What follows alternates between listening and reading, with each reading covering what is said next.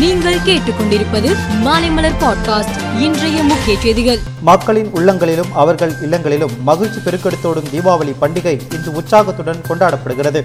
மக்கள் அதிகாலையிலே எழுந்து எண்ணெய் தேய்த்து குளித்து புத்தாடைகள் அணிந்து ஒருவருக்கு ஒருவர் இனிப்புகளையும் வாழ்த்துக்களையும் பரிமாறி வருகின்றனர். சிறுவர்கள் முதல் பெரியவர்கள் வரை பட்டாசுகளை வெடித்து தீபாவளியை குதூகலமாக கொண்டாடுகின்றனர்.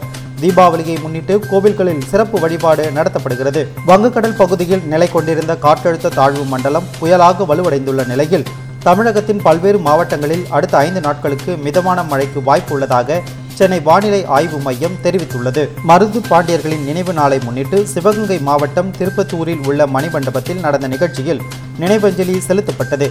அமைச்சர்கள் இ Periyasamy K K S S R Ramachandran Thangam Thennarasu K R Periyakaruppan T Moorthy Palanivel Thiagarajan ஆகியோர் மருது பாண்டியர்களின் திருவுருவ சிலைக்கு மாலை அணிவித்து மரியாதை செலுத்தினார்கள்.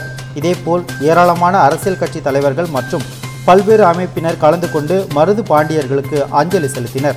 பெரம்பலூரில் கார் உதிரி பாகம் மற்றும் டயர் விற்பனை செய்யும் கடையில் தீ விபத்து ஏற்பட்டது. இதில் சுமார் இரண்டு கோடி ரூபாய் மதிப்பிலான பொருட்கள் தீயில் இருந்து சேதமடைந்தன. கார்கில் பகுதியில் பாதுகாப்பு பணியில் ஈடுபட்டுள்ள ராணுவ வீரர்களுடன் பிரதமர் மோடி தீபாவளியை கொண்டாடினார். அவர்களுடன் ஒன்றாக நின்று புகைப்படம் எடுத்துக்கொண்டார். வீரர்களுக்கு தன் கையால் இனிப்புகளை வழங்கினார். அதன்பின் ராணுவ வீரர்களிடையே உரையாற்றிய அவர் இந்தியா ஒருபோதும் போரை முதல் விருப்பமாக பார்க்கவில்லை. எப்போதும் இறுதி முயற்சியாக போரை பார்த்திருக்கிறோம் என்றார். நாம் உலக அமைதிக்கு ஆதரவாக இருக்கிறோம்.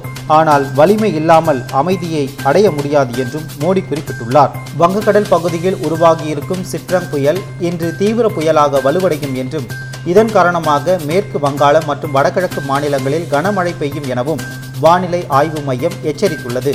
இன்றும் நாளையும் வடக்கு வங்காள விரிகுடா பகுதியில் கடலுக்கு மீன்பிடிக்க செல்ல வேண்டாம் என அறிவுறுத்தப்பட்டுள்ளது.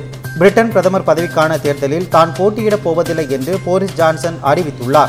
இதன் மூலம் புதிய பிரதமராக இந்திய வம்சாவளியைச் சேர்ந்த ரிஷிக் சுனக் தேர்ந்தெடுக்கப்பட அதிக வாய்ப்பு உருவாகியுள்ளது. நெதர்லாந்து நாட்டை சேர்ந்த பிரபல பிலிப்ஸ் நிறுவனம் சுமார் நான்காயிரம் ஊழியர்களை பணி நீக்கம் செய்ய முடிவு செய்துள்ளதாக தகவல் வெளியாகியுள்ளது. பிலிப்ஸ் நிறுவனம் உற்பத்தி செய்த சுவாச கருவிகளில் கோளாறு இருப்பதாக கண்டறியப்பட்டதால் கடும் இழப்புகள் ஏற்பட்டுள்ளதால் செலவுகளை சமாளிப்பதற்காக ஆட்குறைப்பு நடவடிக்கைகளை மேற்கொள்வதாக தெரிகிறது. டி டுவெண்டி உலகக்கோப்பை கிரிக்கெட் தொடரில் இன்று நடைபெற்ற ஆட்டத்தில் நெதர்லாந்து அணியை வங்காளதேச அணி ஒன்பது ரன் வித்தியாசத்தில் வீழ்த்தியது. முதலில் ஆடிய வங்காளதேச அணி எட்டு விக்கெட் இழப்பிற்கு நூற்று நாற்பத்தி நான்கு ரன்கள் சேர்த்தது. நூற்று நாற்பத்தி ஐந்து ரன்கள் எடுத்தால் வெற்றி என்ற இலக்குடன் இரண்டாவது பேட்டிங் செய்த நெதர்லாந்து அணி நூற்று முப்பத்தி ஐந்து ரன்களில் சுருண்டது. கொலின் ஆக்கர்மன் அதிரடியாக ஆடி அறுபத்தி இரண்டு ரன்கள் விளாசிய போதும் மற்ற பேட்ஸ்மேன்கள் சொதப்பியதால் தோல்வியை தழுவியது. மேலும் செய்திகளுக்கு மாலைமலர் பாட்காஸ்டை பாருங்கள்.